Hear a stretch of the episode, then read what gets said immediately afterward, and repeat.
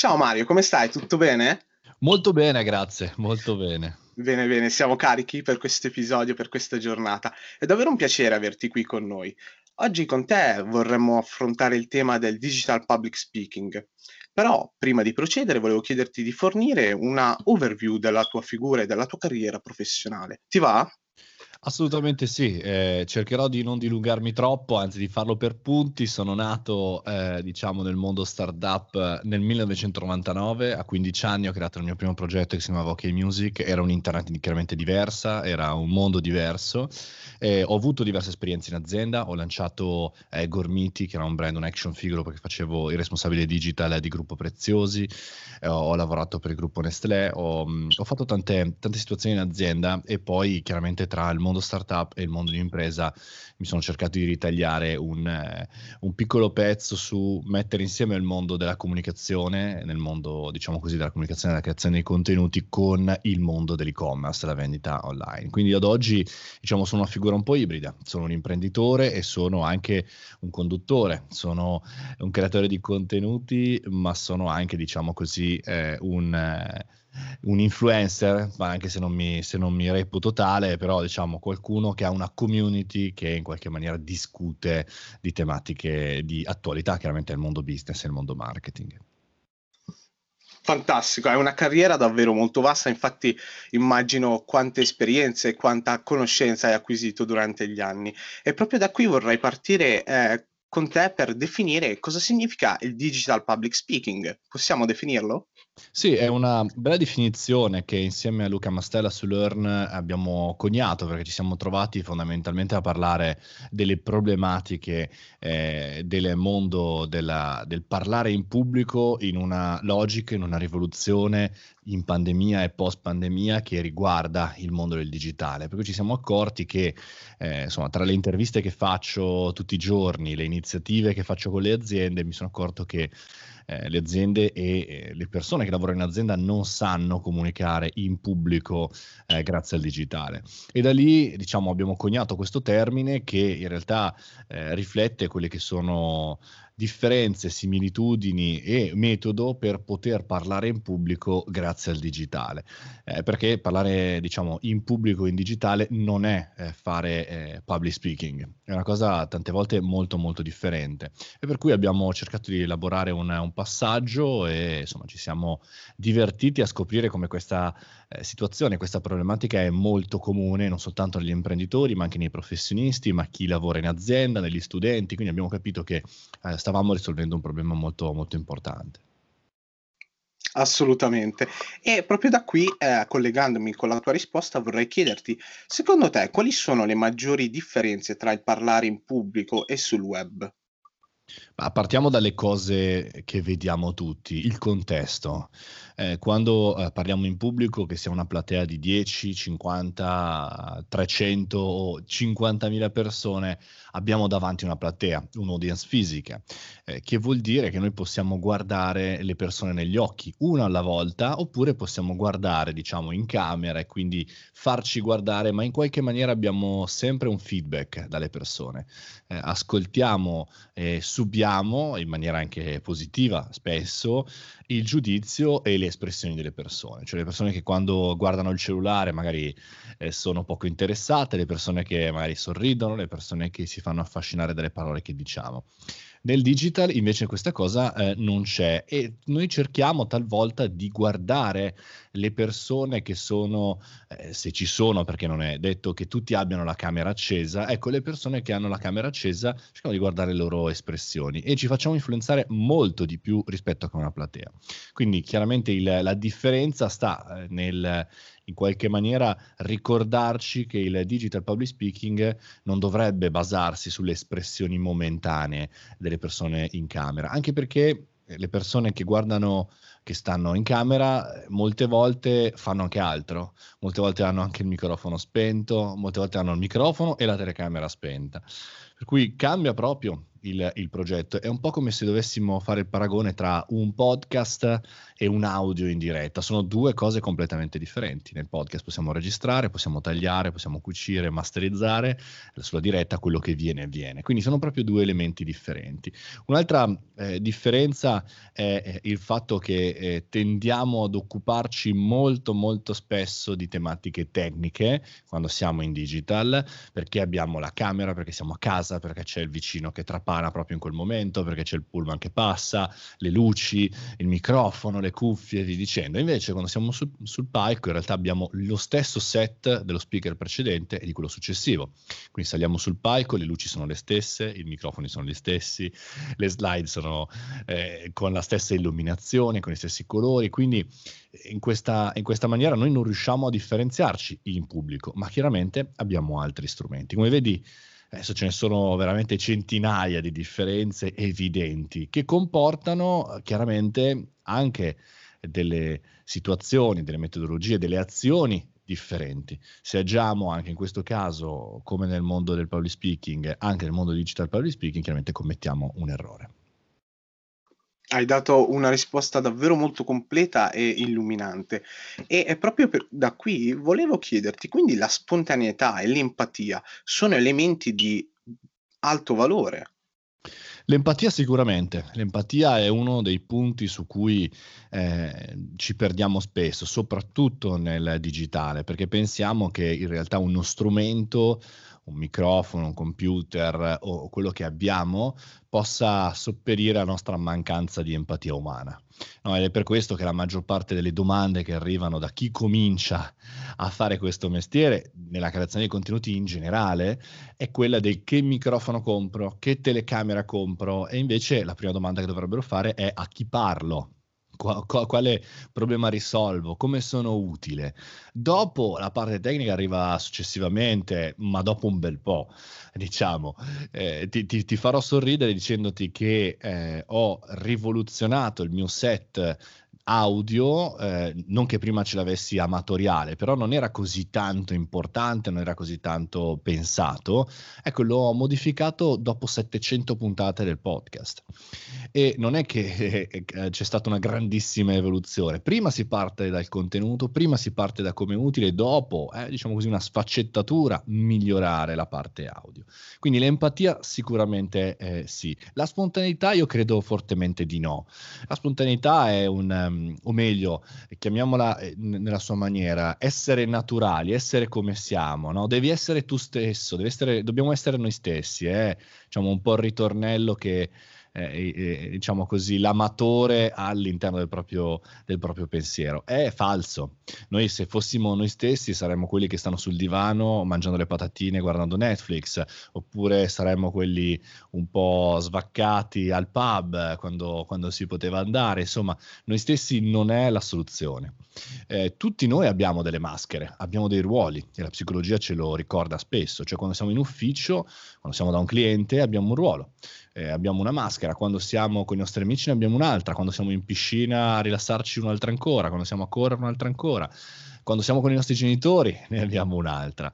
Per cui dire siamo noi stessi vuol dire tutto, vuol dire niente. Noi dobbiamo essere reali, cioè dobbiamo essere professionali, se vogliamo essere professionali, dobbiamo scrivere un po', diciamo così, il nostro personaggio, che non vuol dire mentire, ma vuol dire conoscersi, vuol dire sapere quali sono i nostri lati positivi e negativi del nostro approccio, cercare di migliorarli e cercare di eh, essere rilassati, ma fare, eh, diciamo così, un lavoro eh, perché altrimenti io non, cioè, dovrei parlare il milanese, eh, dovrei dire un sacco di parolacce e invece cerco di insomma, avere una netiquette, di farmi capire, che è la cosa più complicata, cioè essere semplici è la cosa più difficile. Concordo con te assolutamente. E proprio da qui volevo chiederti, dunque la comunicazione secondo te è un'abilità che si può allenare? Assolutamente sì, come tutte le abilità. eh, qualsiasi abilità può essere appresa, può essere migliorata, chiaramente c'è chi ha eh, un eh, maggior potenziale di crescita e di miglioramento in alcune abilità ehm, e, invece altre meno. Eh, io faccio sempre questo esempio. Quando eh, ho cominciato a fare radio, quando ero ragazzino, ehm, in realtà lo, l'ho fatto perché non sapevo parlare, perché mi incespicavo ogni due minuti, non riuscivo a dare ritmo, ero sempre monotono e un po' anche balbettavo e, e, e mi, mi fermavo da solo. E quindi ho cercato di dire, ok, quella cosa che è la cosa che so meno fare, devo assolutamente almeno migliorarla di un pezzettino per essere, non essere ridicolo, perché avrebbe influenzato sia la mia parte scolastica che quella lavorativa. E ho scoperto in realtà che non era così tanto complicato migliorarla di un po'. Eh, chiaro, ci è voluto più tempo rispetto magari ad altri. Per oggi sono, sono, qui, non credo che sia un, problema oggi la mia, la, il mio speech, la mia parlata. Chiaro, si può migliorare. Dall'altro canto, invece, quando ero ancora più giovane, eh, mi piaceva suonare il piano e quindi facevo lezioni di piano. Però le mie abilità erano così tanto poco incrementali che ci volevano mille lezioni per fare un accordo. Ecco, questo è il classico esempio di come in realtà noi non dobbiamo seguire le nostre passioni, ma dobbiamo seguire le nostre abilità che ci appassionano, che è un ragionamento differente. Io se avessi investito tutta la mia capacità formativa, finanziaria, nell'imparare il pianoforte, probabilmente oggi saprei suonare due o tre canzoni. E invece oh, mi piace ancora ascoltare della buona musica, ogni tanto cerco di strimpellare, ma non è quello, per fortuna mia, che mi fa campare. E quindi invece l'altra attività, quella dello speech, quella dell'impresa, del digitale, erano cose su cui avevo magari maggiori abilità anche se mi appassionavano ugualmente, chiaramente. Quindi attenzione, diciamo così, alle luccicanze. Sicuramente si possono imparare un sacco di abilità, il tutto parte sempre dal conoscerci. Se noi ci conosciamo, queste domande che ci facciamo davanti allo specchio, cioè eh, che cosa posso fare, che cosa non posso fare, come posso migliorare, eh, che, qual è la mia strada, saranno sicuramente più semplici. Assolutamente, sono in linea con te. E ehm, parlavi di ascoltare e di farsi domande. Dunque, quanto è importante sapere ascoltare per una comunicazione ottimale, sia sul web oppure dal vivo? Guarda, io eh, appunto con il mio podcast del caffettino che faccio tutti i giorni alle 7.30, compreso anche oggi, se non ci state ascoltando di sabato o di domenica, ma se ci state ascoltando a Natale o il 15 di agosto, c'è anche oggi la puntata di, del caffettino. Per una puntata di 3 minuti e 37 io leggo tanto ascolto, guardo anche dei video, ascolto anche le opinioni degli altri e, ehm, e poi mi faccio un mio ragionamento. Questo è un piccolo esempio, no? oggi che viviamo nell'epoca della percezione, eh, dove percepiamo, non ascoltiamo, dove percepiamo, non leggiamo, non approfondiamo, è un elemento, perché per fare tre minuti ogni giorno io faccio alle volte 30 minuti, alle volte 3 ore eh, per creare uno, una piccola opinione, e vuol dire che questo deve essere applicato dappertutto. Se io dovessi condurre un evento per un mio cliente o per un brand, ho la fortuna per esempio di presentare ormai da due edizioni Netcom Awards, cioè il premio dell'e-commerce, dei migliori e-commerce italiani, eh, io mi faccio un sacco di ascolto, ascolto i candidati, cerco di capire i brand, cerco di capire come funziona. Se io non, non lo facessi, farei il mio format eh, senza alcuna tipologia di sfaccettatura e farei un prodotto sbagliato, un prodotto inconcludente. Invece bisogna ascoltare. Ascoltare però è difficile perché non siamo abituati, non siamo allenati ad ascoltare, non abbiamo pazienza, io stesso ne ho poca, eh, e quindi devo tutte le volte, diciamo così, riorganizzare la mia mente per far sì che in qualche maniera eh, trovi del buono anche in cose magari già ascoltate mille volte. Chi come me fa questo lavoro da, da qualche anno, diciamo così, eh, difficilmente si fa stupire dalla novità. Eh, l'esempio di Clubhouse l'abbiamo visto tutti, no? E nel senso Clubhouse è stato comunicato come una grandissima novità, malgrado ci fossero altre quattro app precedentemente che facessero la stessa identica cosa. E a un certo punto ci hanno raccontato che, nel senso, se non eri su questo strumento, non eri nessuno, nel senso che era finito il mondo, no? In realtà abbiamo visto oggi che è calato l'hype, Clubhouse è praticamente scomparso da tutti gli iOS rimane su sicuramente degli appassionati de- nel mondo verticale come funziona. Ecco, questo, questo caso, eh, se mh, ci fossimo, eh, diciamo, in qualche maniera fermati solo ad ascoltare, avremmo commesso comunque un errore perché avremmo ascoltato solo una campana, no? invece dobbiamo anche ascoltare un po' la nostra esperienza tante volte, quindi ascoltare sicuramente l'esterno per fare un buon progetto, ma anche ogni tanto ascoltare la nostra esperienza e il nostro passato.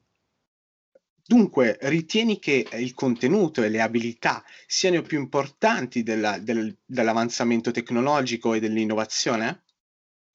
Sicuramente eh, noi dobbiamo anche basarci su quello che accade e di quelli che sono gli strumenti. Un esempio è il fatto, per esempio, dei podcast, che, che, che amo tantissimo, che però non è una tecnologia nuova, esiste da, da, più di dieci anni e tra l'altro noi lo scopriamo grazie in realtà a un dispositivo, perché gli smartphone con l'avvento del 4G diciamo così, e tra poco anche del 5G chiaramente, hanno avuto un fattore abilitante. Quindi quella eh, tecnologia, quell'innovazione è diventata eh, veramente utile quando eh, insomma, tutti abbiamo un dispositivo in mano di un certo livello.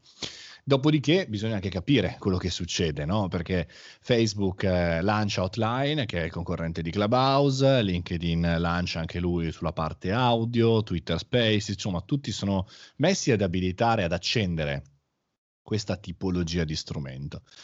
Però anche lì, se noi in realtà ci basiamo esclusivamente sullo strumento, quindi sulla tecnologia e sull'avvento di una abilitazione che tutti chiaramente utilizziamo, ricordiamoci anche questa cosa, quando festeggiamo di una nuova eh, tecnologia, di un nuovo strumento, di una nuova modalità di creazione di contenuti, questo non avviene solo per noi personalmente, avviene per tutti, anche per i nostri competitor.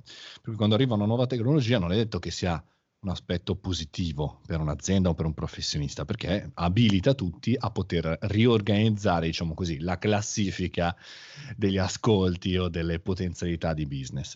Quindi dopo queste premesse ti dico sicuramente se noi abbiamo delle abilità personali che ci differenziano dalla scelta dello strumento, abbiamo una marcia in più. Io dico sempre, i social, la tecnologia va vista e va vissuta in maniera laica, non in maniera religiosa. Talvolta invece sembra quasi che sia una fede, un affidamento, cioè chi eh, ha la religione di Facebook, chi ha la religione di LinkedIn, chi ha la religione di Twitter, chi ha la religione di TikTok, no? Come se fosse quello il punto, no?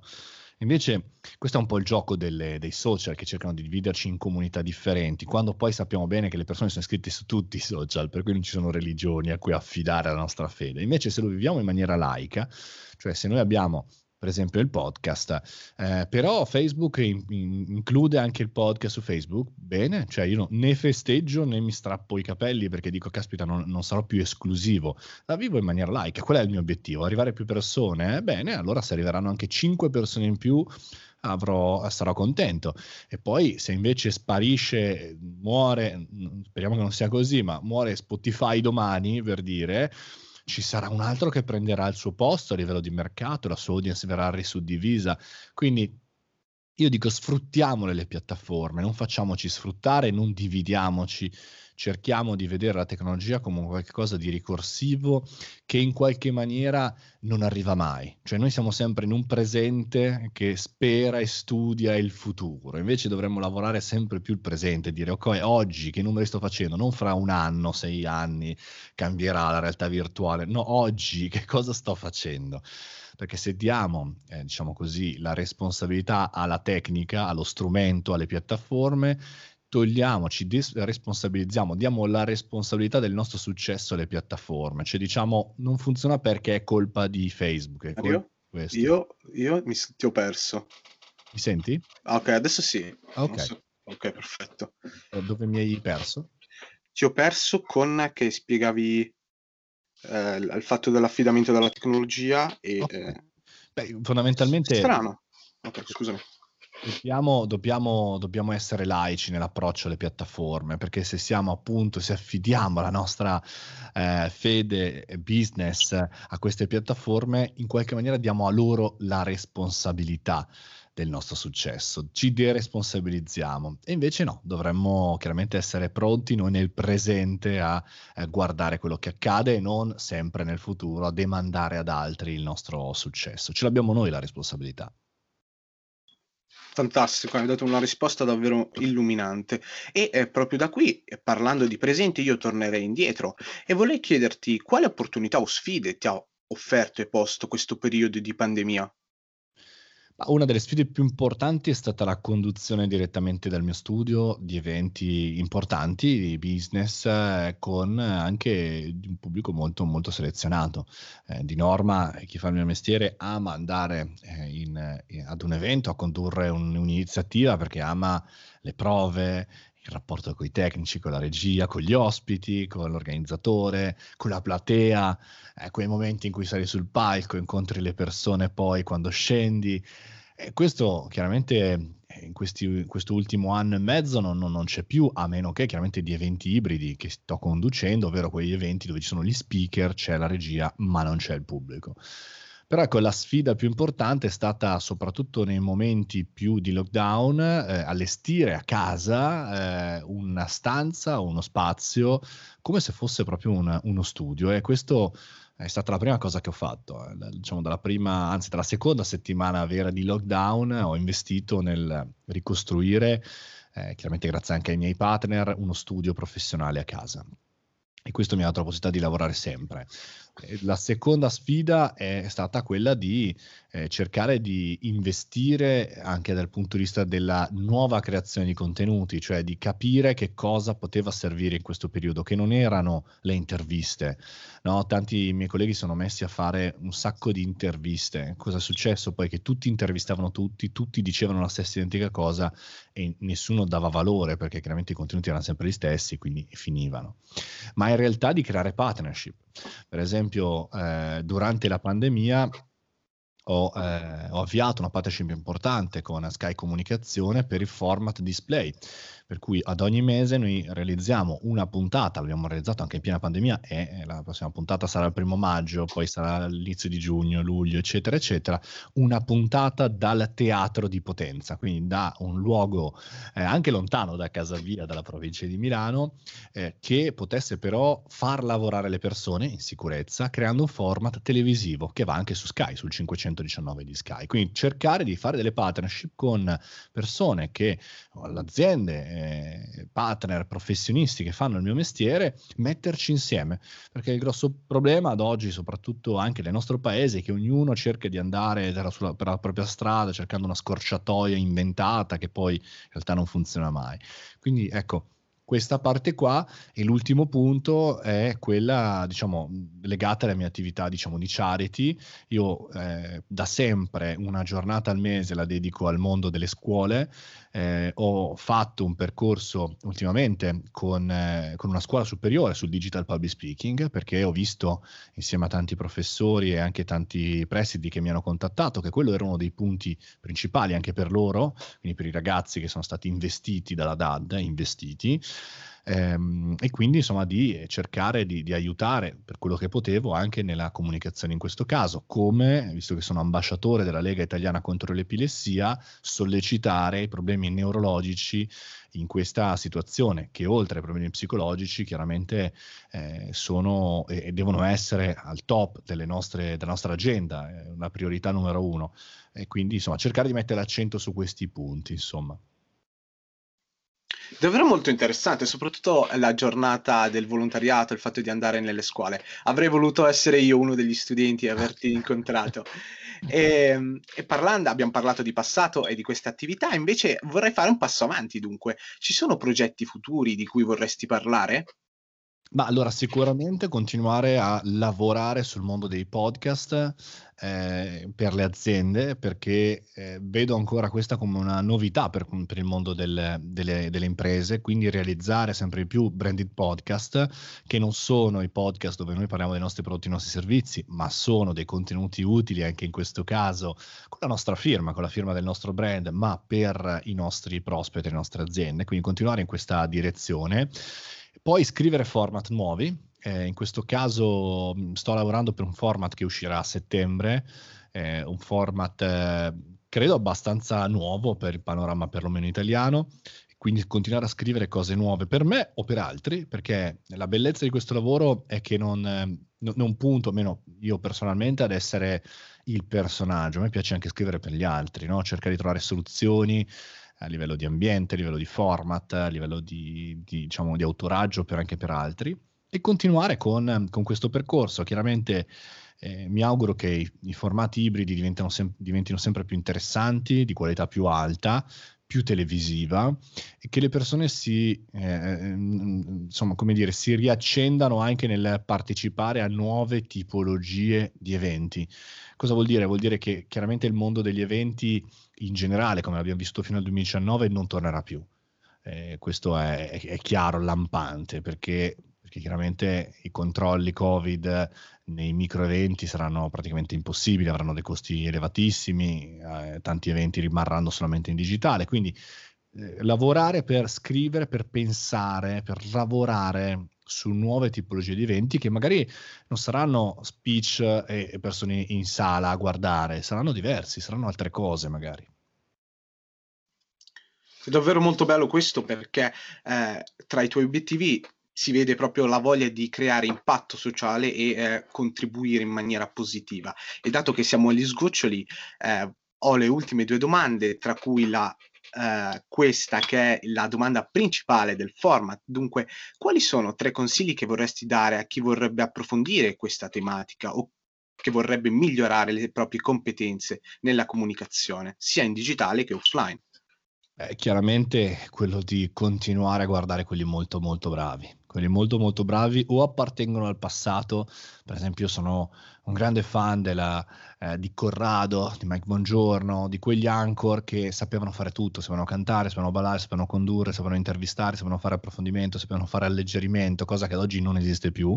Quindi o i grandi del passato o studiare anche, mentre guardiamo i grandi del passato, anche quello che hanno ripreso i grandi del presente eh, negli Stati Uniti, per esempio, eh, come Letterman o altri. Cioè perché tante volte noi non dobbiamo in realtà creare lo show televisivo, lo show digitale più bello di, di, e più visto e più ascoltato del mondo. Dobbiamo solamente rubare con gli occhi e magari prendendoci degli appunti alcune dinamiche, alcune situazioni e alcuni diciamo così, modi di comunicare. Eh, e questo è importante, io lo faccio tutti i giorni, è una cosa che ti devi mettere in testa che più vai avanti, più scopri cose che non conosci e che non sai eh, chiaramente più sei ignorante, più credi di saper fare quasi tutto, più in realtà approfondisci e più capisci che la profondità e la larghezza anche delle conoscenze è veramente vastissima e la figata di questo mestiere è il fatto che continui a conoscere cose che non sai fare da approfondire. È come dire, entro in una biblioteca, poi scopro che è una grossa biblioteca, poi scopro che è la più grossa del mondo man mano che entro all'interno di questo, di questo percorso, di questa scoperta. Chiaramente sul mio sito mariomorroni.it trovate una masterclass che vi può aiutare con un percorso di un mese, con eh, dei video anche anche documentaristici, perché la, eh, la, regia di Alessandro Best è un, un, percorso di formazione, un percorso di formazione a pagamento. Poi c'è su Learn, appunto quello dicevo prima, il passaggio di diciamo, digital public speaking molto molto interessante e insomma, online trovate tantissimi miei video, contenuti, il podcast è gratuito tutti i giorni, per cui anche lì ci sono tanti suggerimenti. Però ecco, al di là delle marchette, dei suggerimenti per gli acquisti, il, il, suggerimento principale, che in realtà fa tutti e tre i suggerimenti, è, è continuare, continuare, continuare a guardare gli altri, a studiare, a leggere, a scoprire e a sperimentare riguardandoci, riascoltandoci. Se sperimentiamo ma non ci riascoltiamo, non ci rivediamo, non stiamo sperimentando, stiamo facendo dei tentativi a caso. Se invece ci riguardiamo e ci riascoltiamo, come farò io con questa intervista, magari dirò, caspita, quella cosa potevo dirla in un'altra maniera, forse non è arrivato quello che pensavo, no? Ecco, questa cosa eh, chiaramente ci aiuta a farla successivamente un 1% in più, meglio. Eh, no? Come dice l'amico Luca Mazzucchelli, con fattore 1%, un libro che straconsiglio, dobbiamo assolutamente pensare che il nostro mestiere migliora 1% al giorno, quindi una parte veramente piccola, ma se costante ci porta a un risultato straordinario.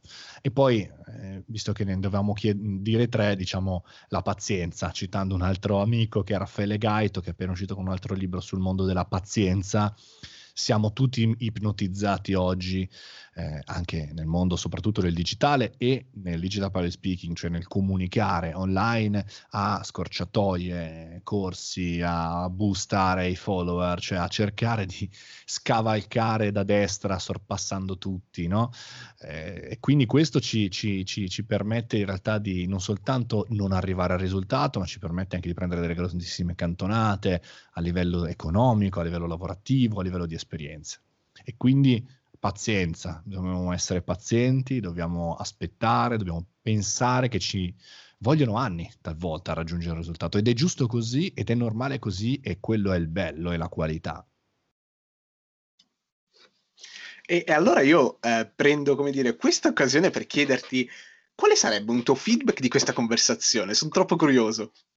Ma molto buona, direi assolutamente sì, cioè, ci sta. La, la, cosa che a me piace, quante volte è magari molto eh, che con più rimbalzi, con più fatto che io ti faccio una risposta, te mi fai una controdomanda, no? Questa cosa più di dialettica, chiaramente questo è soggettivo, mi piace molto di più, però anche cons- conversazioni che sono un po' più, diciamo così, pulite, ci stanno, vanno benissimo. Il tutto è, eh, amico, se in realtà noi stiamo aiutando eh, le persone che stanno ascoltando, cioè questo dovrebbe essere la nostra KPI, come dicono quelli bravi, cioè il nostro punto di controllo, l'indicatore principe di quello che stiamo facendo facendo. Quindi non tanto se è piaciuto a me, se è piaciuto a te, ma se hai aiutato loro.